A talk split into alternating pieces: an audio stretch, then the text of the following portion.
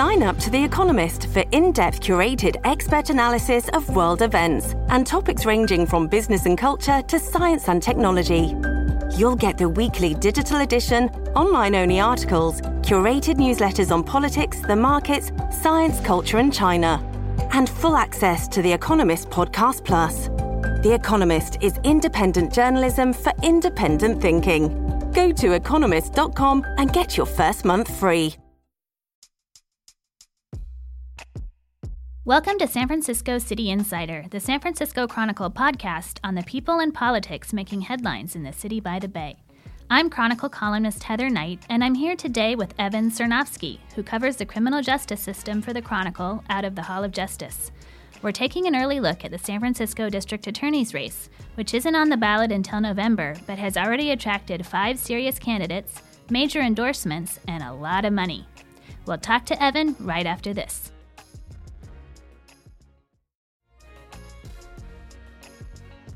Hey, welcome to the podcast, Evan Sernoffsky.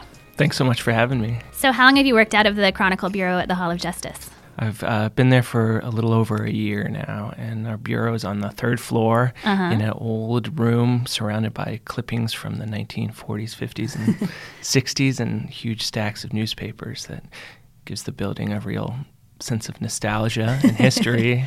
Nostalgia is a nice way to put it. The Hall Well- of Justice is notoriously disgusting. Have you had any bad encounters working there?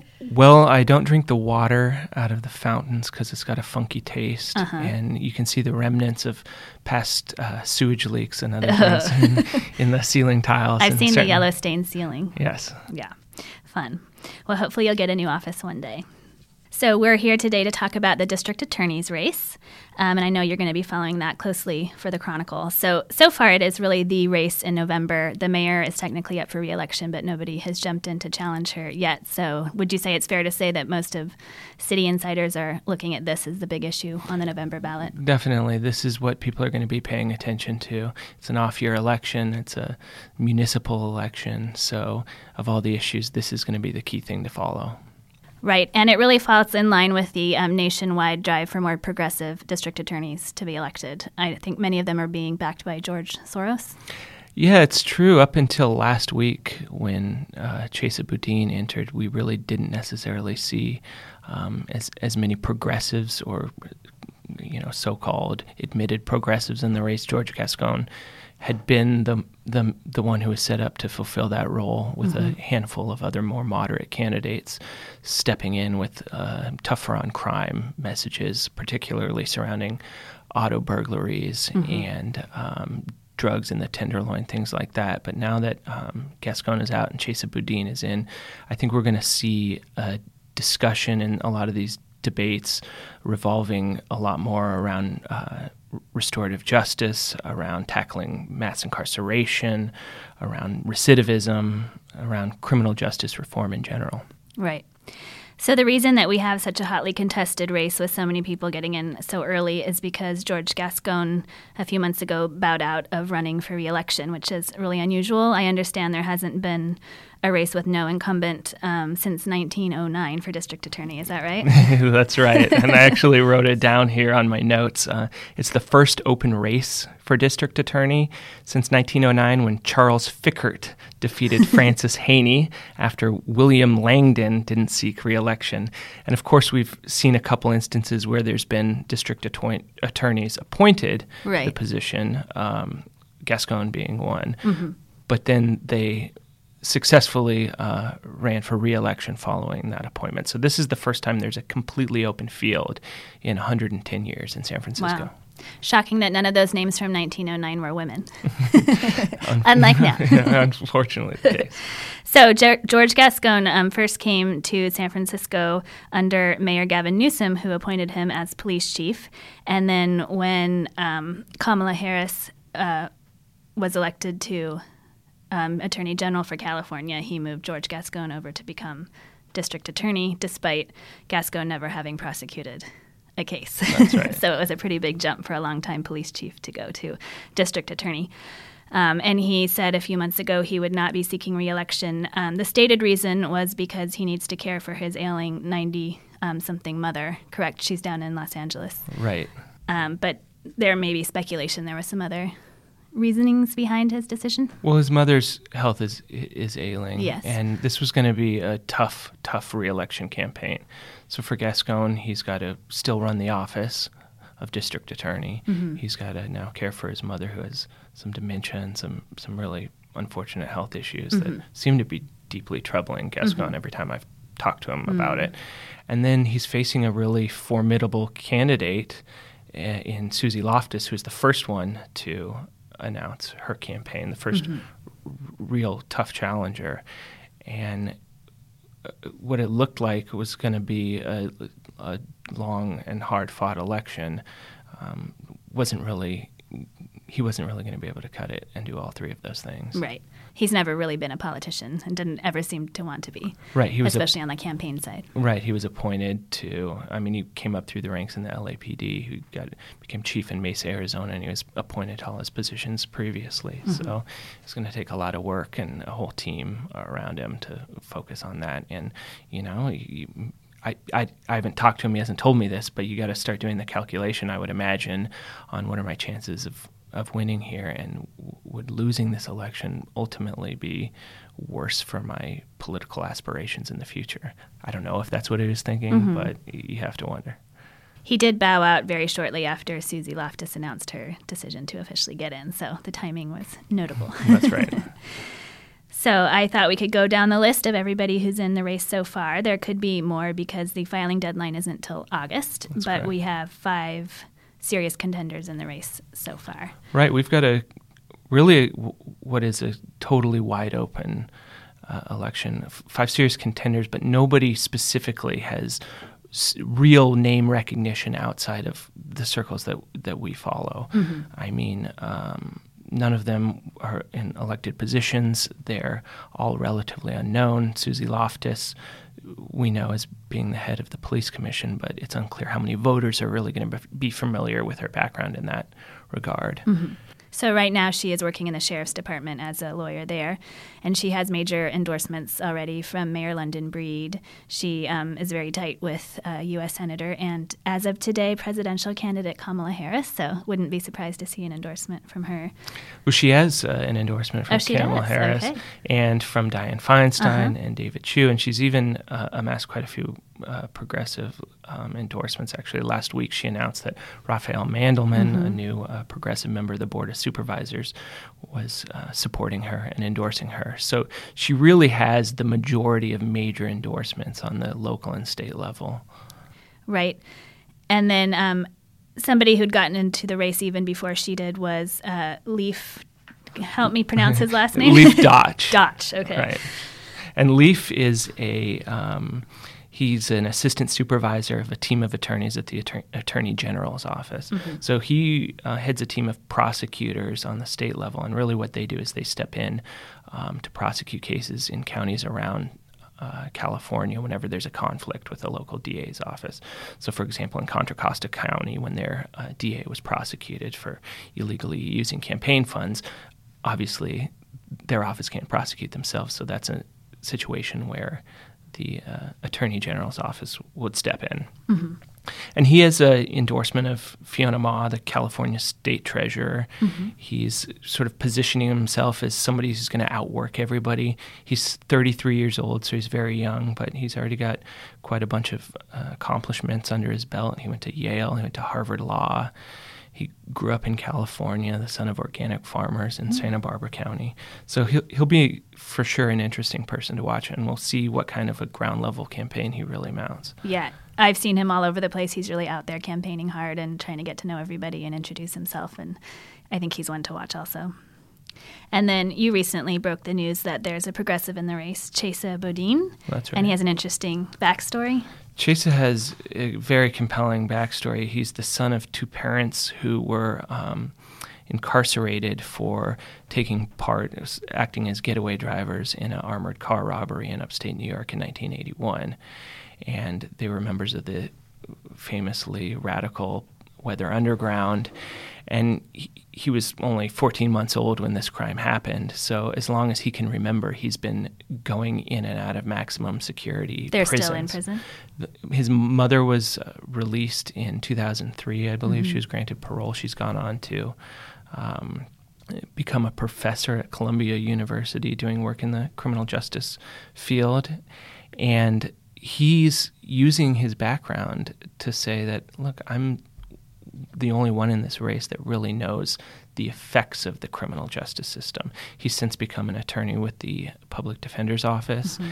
He's instrumental in the Humphrey decision, which essentially upended the state's cash bail system that many people saw as inequitable towards people of color and the poor, keeping people who can't afford bail in jail while richer people uh, could get out. So he's a pretty brilliant legal mind. Uh, the question is are voters ready to have somebody whose background is as a public defender um, acting as the chief prosecutor for the city? Yeah, how do you see that playing out since I feel like a lot of San Francisco voters are frustrated by um, how lax the criminal justice system is already? right. Well, Chesa would probably be the first to say that what we're doing right now isn't working. Mm-hmm. And um, is the is the question: Do we need more enforcement? I mean, we have take auto burglaries for example. Uh, 1.6 percent of cases result in arrest. Mm-hmm. Uh, of that, even a smaller number result in actual punishment and prison time. Um, case you wrote about. Um, uh, Deshaun Patton was really one of the only notable people to be sentenced to any state prison time. I think he was uh, charged or indicted on about 11 counts. Mm-hmm. So you have somebody who you, you have 11, 11 um, auto burglaries that uh, out of 31,000 in 2017. Yeah. So he's going to say what we're doing right now isn't working, and if we prosecute, you know, somebody else or a handful of other people, what that's not likely going to work either. So mm-hmm. how do we end the cycle? How do we s- stop people from breaking in, into cars in the first place? Why is it that this is going on to begin with, and how do we address the structural issues that are really precipitating this crime? Right. And then there's two more candidates who are probably um, definitely far more to the right than Chesa Boudin, sure. and with maybe Suzy and Leif in the middle. So we've got Nancy Tung. She is a prosecutor in the Alameda County District Attorney's Office, and she's also a board member of Stop Crime SF, which is a group of residents mostly on the west side of the city who um, are really sick of property crime and send um, participants to go to court trials of uh, property crime cases to let ju- judges know that they're watching and that residents care about this. So right, and yes. and when people like Gascon get criticized or Chesa Boudin for that reason um, of not having ever prosecuted any cases, Nancy's running on a platform that she's a career prosecutor. She worked in the AG's office. She worked in the SFDA's office. She's now working in the Alameda County District Attorney's office, mm-hmm. and she's saying that things like drug property of property crimes, quality of life crimes, drugs in the tenderloin. These are things that affect people's daily lives. Mm-hmm. And if you get your car broken into, it may be a you know difference between affording diapers for your kids or getting your window fixed, and mm-hmm. and that's not tolerable. Mm-hmm. That's not something we should sit back and tolerate in San Francisco. And she's really one of the only people who has a strong background in actually prosecuting these kind of cases. Yeah, I interviewed her recently for a column item, and she made a good point. I thought that um, San Franciscans are so liberal and we say we care about the poor, and yet these crimes are mostly affecting the poor. Like you say, a broken car window is devastating for a single mom or an undocumented person, you know, struggling to get by, and yet we haven't done anything much about that. Same with drugs in the Tenderloin, that they're affecting homeless people and preying on addicts, and yet liberal San Francisco doesn't really do anything about it. So yeah. I think she'll be interesting to watch in Absolutely. the race. Then we have um, you got to have an Alioto in yeah, every Joe Alioto Veronese. And he's, you know, run for a lot of offices over time. He's uh, was actually the first one to throw his hat in the ring uh, almost a year ago. He's now uh, sitting on the fire commission. Um, he's a former police commissioner. He's a sworn TA investigator. Um, spent 20 years as, as a civil rights attorney. Um, says he wants to, you know, be have strong criminal justice in San Francisco, but also touts his progressive values as as being a you know daughter of Angela, or sorry, son of Angela Alioto, and um, grandson of a, a former mayor. Um, one thing is he he doesn't hasn't really amassed the infrastructure like some of the other candidates have. Mm-hmm. He doesn't have a website yet. He doesn't have uh, somebody running his campaign. How serious is he? Because he got in a while ago and hasn't really done anything since. Right, and looking at some of the uh, numbers as far as fundraising goes, we'll see at the end of this month what mm-hmm. people have really raised. But so far, um, as of as of July, I believe he's raised about two thousand um, dollars. Now, if you look at somebody like Leif Dautch, he just put out a press release last week saying that he's raised one hundred and thirty-one thousand dollars so far. So yeah. he appears to be uh, have a little bit um, more of a significant fundraising I think Joe Alioto Veronese's biggest headlines recently were going on the Tucker Carlson show on Fox News, which was a bit of a surprise. Right, and uh, unfortunately, anybody that typically goes on that show doesn't end up looking so good. Not usually elected in San Francisco. No. So those are the candidates. Um, what would you say are the biggest issues voters are going to be caring about as we start deciding who we want to vote for and this is another ranked choice election, right? Yeah, it's, so. it's, another ranked choice election. So I think n- not only do we have five candidates who are, as I said, relatively unknown, really anything can happen, as we know, in a ranked choice system. And I think we should start seeing some allegiances being developed, maybe, mm-hmm. and um, really see how this thing starts shaping up. But look, all of the candidates are talking about the same thing to mm-hmm. varying degrees. They're all talking about criminal justice reform. They're all talking about dealing with mass incarceration and recidivism, restorative justice. And they all understand that San Franciscans are sick of auto burglaries, want police accountability, want fairness and equity in the justice system. So it's really going to come down to how how well they can convince people that they're able to tackle these mm-hmm. these major issues. And what also remains to be seen is how mobilized are voters going to be. The last election was a mayoral election, and it was really seen as you know, a referendum on the Trump administration mm-hmm. is a is a municipal election, an off year election in San Francisco where the DA's race um, is going to be the major major election on the ballot, mm-hmm. is that going to invigorate voters to the same level that the mayoral election would? And people that I've talked to that study this thing, these kind of elections, say that typically in off year elections where voters aren't very invigorated, that's where the endorsements start to really, really come in. Mm-hmm. And Suzy may have a really big advantage as far as that goes because if you have an electorate that's not paying super close attention to all the nuances between the candidates, you're going to see London Breed and Kamala Harris mm-hmm. and um, David Chiu and and all these major politicians yeah. who they know and endorsements kind of become a shorthand for who to vote for. Exactly. Yeah. And it seems like a lot of what San Francisco voters want are kind of contradictory. Like, we don't want as much property crime or open drug dealing, open drug use feel like the criminal justice isn't, isn't doing enough about any of those issues. But on the other hand, we don't want very many people in jail. We want um, more equitable and uh, results in the criminal justice system. So how do you kind of balance all of that, and how will these candidates come at these issues and not sound like they're totally hypocritical? well, that's going to be the challenge going forward because they're all saying the same thing, but you can't say you want police accountability but also court the police department and you know get an endorsement from the Police Officers Association. Mm-hmm. So far, only two um, candidates, Nancy Tung and Leif Dautch, have even spoken with the POA hmm, about an endorsement. And they've kind of become toxic, and hardly any of the mayor candidates wanted their endorsement either last year. Definitely, and politicians aren't seeking a, a police union endorsement, but a DA's office has to work closely right. with officers every day in investigations and prosecutions and building cases. This is, you would think, w- would go firsthand. Uh, one of the most important endorsements you would need as a district attorney. That being said, a lot of people are frustrated about some of these decisions that. Um, George Gascon has made when it comes to officer use of force, mm-hmm. particularly in the deadly shooting of Mario Woods. Mm-hmm. So, um, how do you how do you balance that is something that any district attorney is going to have a challenge with. Um, it may be easier to sort of play both sides in the election, but it's going to be a major challenge. And also, what's going to happen in the next 10 months in San Francisco that could be a game changer? Is there going to be another major police shooting? Is are we going to have issues around housing that continue the way they are? Is the auto burglary epidemic going to get worse or is it going to get better?